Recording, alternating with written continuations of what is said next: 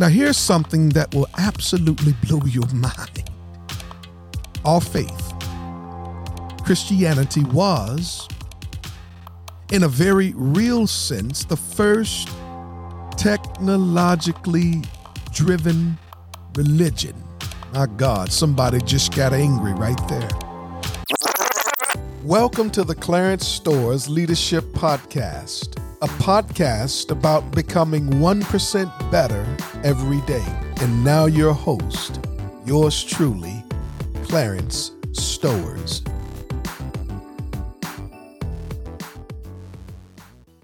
Last year, I launched the Clarence Stowers Leadership Podcast, a podcast about becoming 1% better every day. This podcast focuses on inspiring and equipping highly motivated and creative people to take decisive action to level up in all areas of their lives. The goal is to help, to coach, and inspire people to get their best work so that the world can see. And I'm excited about this new series of podcasts that we've planned for you. And I'm calling it What If They Don't Come Back to Our Buildings? Matter of fact, we've seen a massive shift towards online events like conferences, church services, Sometimes it's big groups like Sunday morning service, and sometimes it's smaller groups, mastermind groups. And even as people begin to meet in person again, it is clear we're not going to see the end of, of online events. Now, I'm excited about this series and I want to let you know I've scheduled interviews with thought leaders regarding the church's life cycle, uh, charting its decline, which began pre COVID. And as Carey Nieuwhof says, COVID just accelerated the changes that need to be made. And these changes forced us online and uh, we want to converse about that. We want to talk about that. During these interviews, I've also uh, talked about churches' new online and hybrid church metrics. We'll explain that momentarily.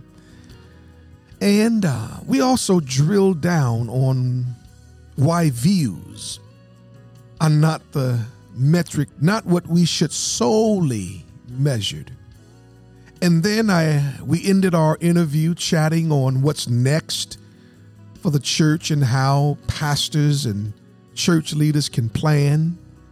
And you're going to walk away with a few next steps regardless of where you are in ministry right now.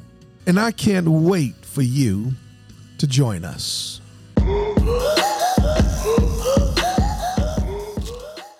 There's a guy, he's a pastor in the Pacific Northwest. Uh, I really dig. I mean, really dig. His name's Judah Smith. He's a megachurch pastor with multiple locations, but I'm intrigued by his newest location. He calls it the Churchome app. And for the record, I confess I'm a poor man's Judah Smith. He's inspired and influenced me a lot. And unlike traditional apps offering messages and information and and content, Churchome is is different. Churchome Global features uh, tabs for forming online communities, uh, giving to global causes, and it also offers an opportunity for people to meet prior to service. The church world, we call that pre service. Check this out in a virtual lobby. It's next level. The app also has uh, prayer tabs where you can place two fingers on the screen to signal that you're praying for a specific request in real time. I told you all, brother loves me some Judah Smith. I confess, I'm a poor man's uh, Judah Smith. He's influenced me a lot, and I'll have a link to uh, the Churchome app in in the show notes for you to check it out. And uh, that brings me to a question. Recently, I had a conversation with a few colleagues, and of course, the conversation morphed into technology and, and how it's used. Uh, we transitioned from talking about in-person worship versus online worship and and technology. Is it a blessing or is it a distraction? And I can tell you that was a a good conversation, a good healthy debate with both parties sharing their experiences and we're growing and learning from each other's conversation. Now these debates over how and and why to appropriate new technology, this is not new. The printing press, electricity, and the web have helped the gospel to spread internationally, yet many fear the internet in particular poses a threat to ministry. One critic asks which button dispenses Holy Communion. There's a debate, and this debate is not going to be settled today, but we need to talk about it we need to engage, it's a better word, in conversation that helps to further along the, the good news of Jesus. Now, technology can either excite the soul or frighten the conscience with this seemingly endless possibilities Let's say that once again. Technology can either excite the soul or frighten the conscience. And the goal of this series is to find the middle ground between embracing it and disregarding it. Because we need to understand what technology is and what it isn't and then, secondly, ask how the word compels us to, to respond. And uh, I read this fascinating article from the Gospel Coalition.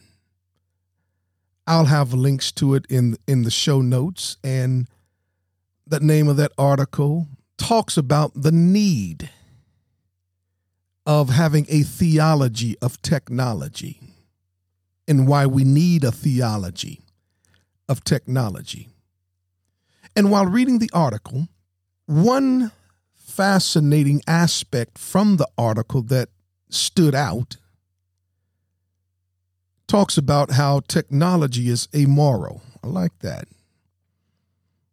Technology is not the root of evil, just as we can use money for both selfless and selfish ends, new ways to communicate and interact have no moral value in and of themselves. Technology contains the potential energy for both hope and horror. That's what the article says. Technology contains the potential energy for both hope and horror. And it also advances often to provide conveniences. That's why we like technology. You always hear uh, those who've gone before us talk about the good old days. Well, uh, I'm glad technology allows us the opportunity to use the restroom inside as opposed to using an outhouse. Thank God for technology that brought plumbing inside.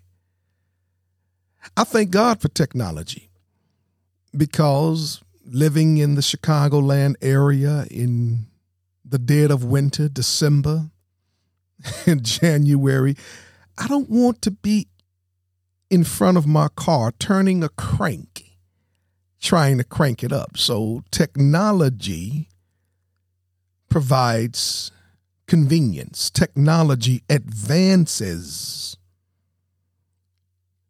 to provide at least three types of conveniences. First and foremost, this article says that technology makes commerce convenient. I love it. Matter of fact, Carey Nieuwhof says that we live in a slipstream of physical and digital. I remember, check this out. I remember I would see something online, Best Buy or at the Apple store. So I'll pull out my phone, research what I'm looking for, find it, hit the buy button, go to my online cart, and they give me the option to pick it up in a time within a time frame or ship it to my location and I always choose to go pick it up because I live less than 3 miles from the Apple store. That's not good. and that's the slipstream that that he talks about where we can begin a process online and then conclude that process in person. And technology makes it convenient, it makes commerce convenient. And uh, it also gives the opportunity to reduce uh, the barriers to entry, increase competition, and help the overall consumer enjoy a better quality of life. But the corollary to that is because of the convenience of technology, it can also displace workers, result in fraud. Technology makes commerce convenient. In addition to that, technology makes commuting convenient. Automobile and air travel shrink the world. People are able to visit long distance relatives, oversee projects across the oceans, and explore creation in unprecedented ways. But the opposite side of that, it also advances in the travel to enable sex trafficking horrific auto and airline accidents, and increase pollution. So there are some challenges that come with, with technology making commuting convenient. Not only does technology make commerce and commuting convenient, thirdly, technology makes communication convenient.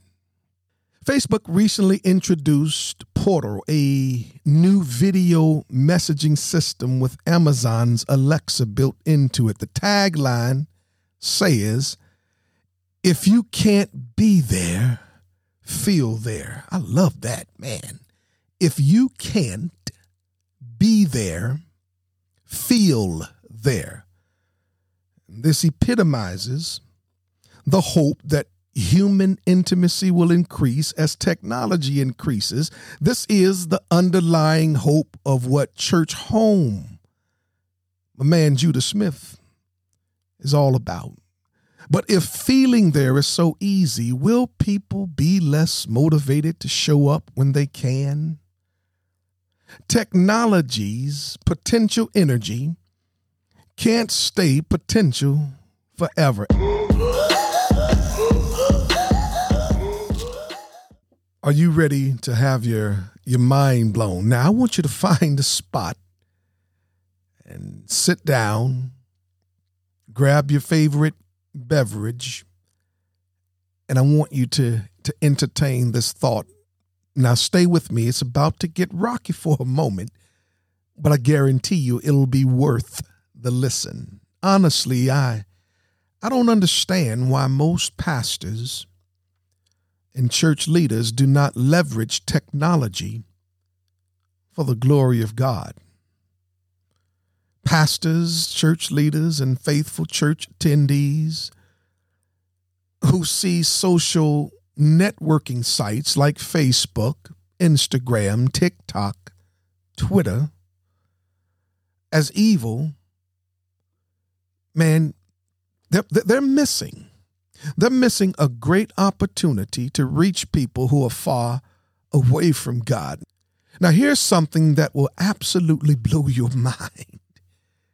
Our faith, Christianity, was, in a very real sense, the first technologically driven religion. My God, somebody just got angry right there. Are you intrigued? I hope you're not angry. And perhaps you might feel a little frustration. So let me let me drill deeper. And as I say on my live streams, lean in. Galilee, Bethlehem, and the rest of Palestine were part of the Roman world. Stick a pin right there.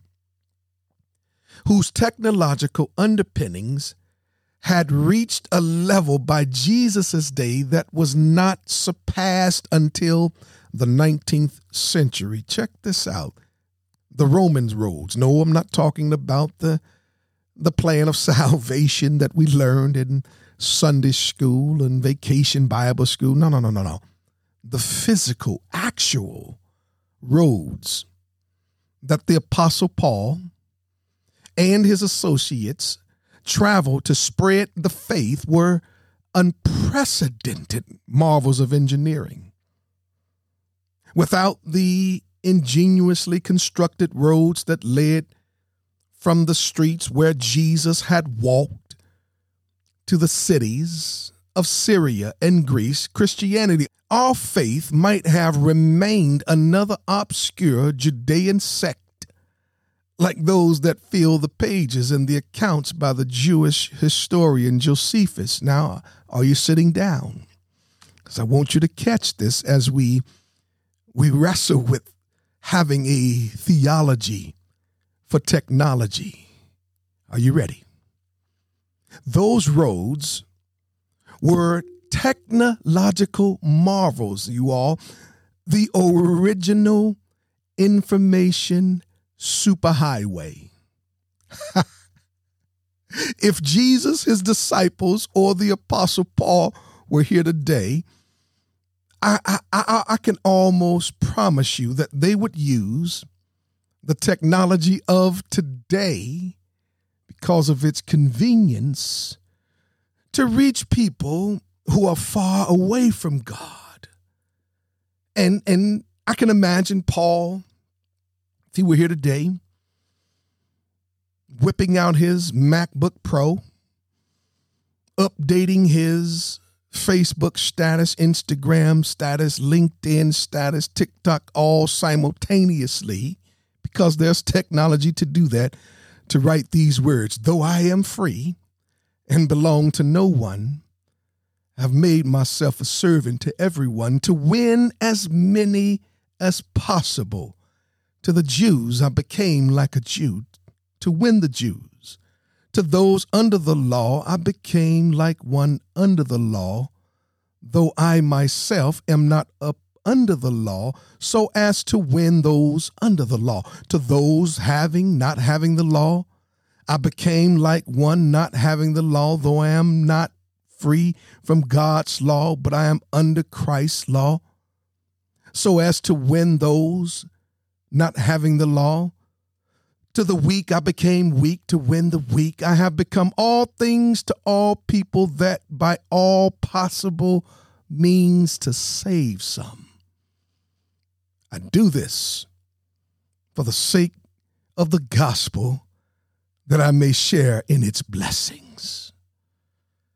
Could you imagine how many likes Paul would have received? how many comments in the comment section he would have received, or how many conversations he would have engaged in from those commenting. I tell you, man, pastors and church leaders, if you're not using Facebook, Instagram, TikTok, Twitter, LinkedIn, whatever is your flavor of the month, or any other social media forms, you're missing a God sized and God ordained opportunity to reach people for God.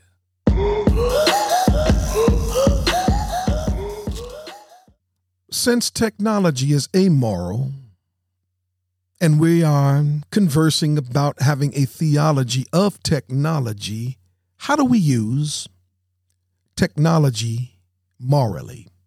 What's the spiritual foundation so that it's done in a way that honors Jesus? Romans 6 and 13 admonishes all believers to present their members, every single part of themselves, no longer to sin, but to God. So, as technology and its usage becomes an extension of oneself, no doubt we need a theology of technology. And since technology is amoral like money, but as soon as we use it, we are either honoring the kingdom or hindering the kingdom. We're either worshiping God or worshiping ourselves. We need an ecclesiological response to virtual reality, man, and we need it right now. Because live streaming worship services, for an example, may be a blessing for lonely missionaries but it may also be a curse for the parents who fail to awaken their kids, then introduce a headset as a substitute for community. So, whose interest do we have in mind when we in our churches make technology related decisions? And the article concludes by giving three helpful guidelines in forming a theology of technology. Are y'all ready for this? We prioritize compassion over convenience. Here's a question to, to ponder Does your church's use of technology amplify empathy and action for the widow, the orphan, those who are alone, those who are lonely, Pastors, do you release a sermon because you want to leave a legacy or because your heart aches for the sick and the shut in? While technology is incredible, it's an incredible means to deliver the word both locally and globally. We would do well to focus on being the hands and feet of Christ to the hurting rather than merely the video and audio to the healthy. That's rich. So we prioritize compassion over convenience. And then, secondly, we prioritize presence over proximity. If Christ himself reckons it a priority to be among his people, then we must also prioritize presence. Matthew 18 and 20, 28 and 20. So, Pastor, are are your people reading your posts and listening to your sermons because they are part of your church or because they want to feel included without covenant commitment? Is your church's use of social media encouraging people to participate in Bible studies, worship gatherings, small group connections, times of fellowship? Are you promoting posts in order to increase attendance and revenue streams? Intimacy best forms face to face. That's a that's a no-brainer. That's been proven. It's far easier to hide our brokenness and shame behind a messaging app than across the dinner table. We want to look people in the eye now because we want them to look at Jesus and look like him. So we prioritize presence over proximity, compassion over convenience, and then finally, we prioritize community over content. Once heard of a pastor who relegated communion to once a quarter at the less attended evening service because he felt called to prioritize his, his TV ministry. He was more concerned with his Sunday sermons being on the local station than he was with a unified people receiving the sign and seal of Christ's death and promise of his return. Christ promises to build his church and deliver her to himself in splendor, Matthew 6 and 18. Not to deliver the perfect sermon or series, so let's take him at his word and invest in one another. I want you to think about something as I conclude. Convenience, proximity, and content are good things that can help lead souls to justification and sanctification. But there's no artificial substitute for compassion, presence, and community. The priorities of Jesus must be the priorities of his church. My goodness, I hope you enjoyed uh, today's podcast, and I can't wait to hear your feedback.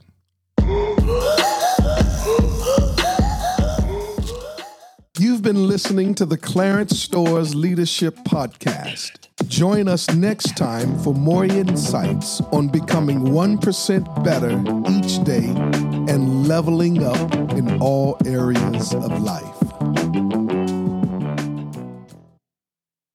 What a phenomenal episode, and my hope is that you heard something inspiring, something creative, something that helped you push the pause button and reflect. Are you enjoying the Clarence Stowers Leadership Podcast? If so, do me a favor and hit that subscribe button. As a matter of fact, make sure you let everyone know. And while you're at it, go ahead and leave a review. It helps the podcast grow.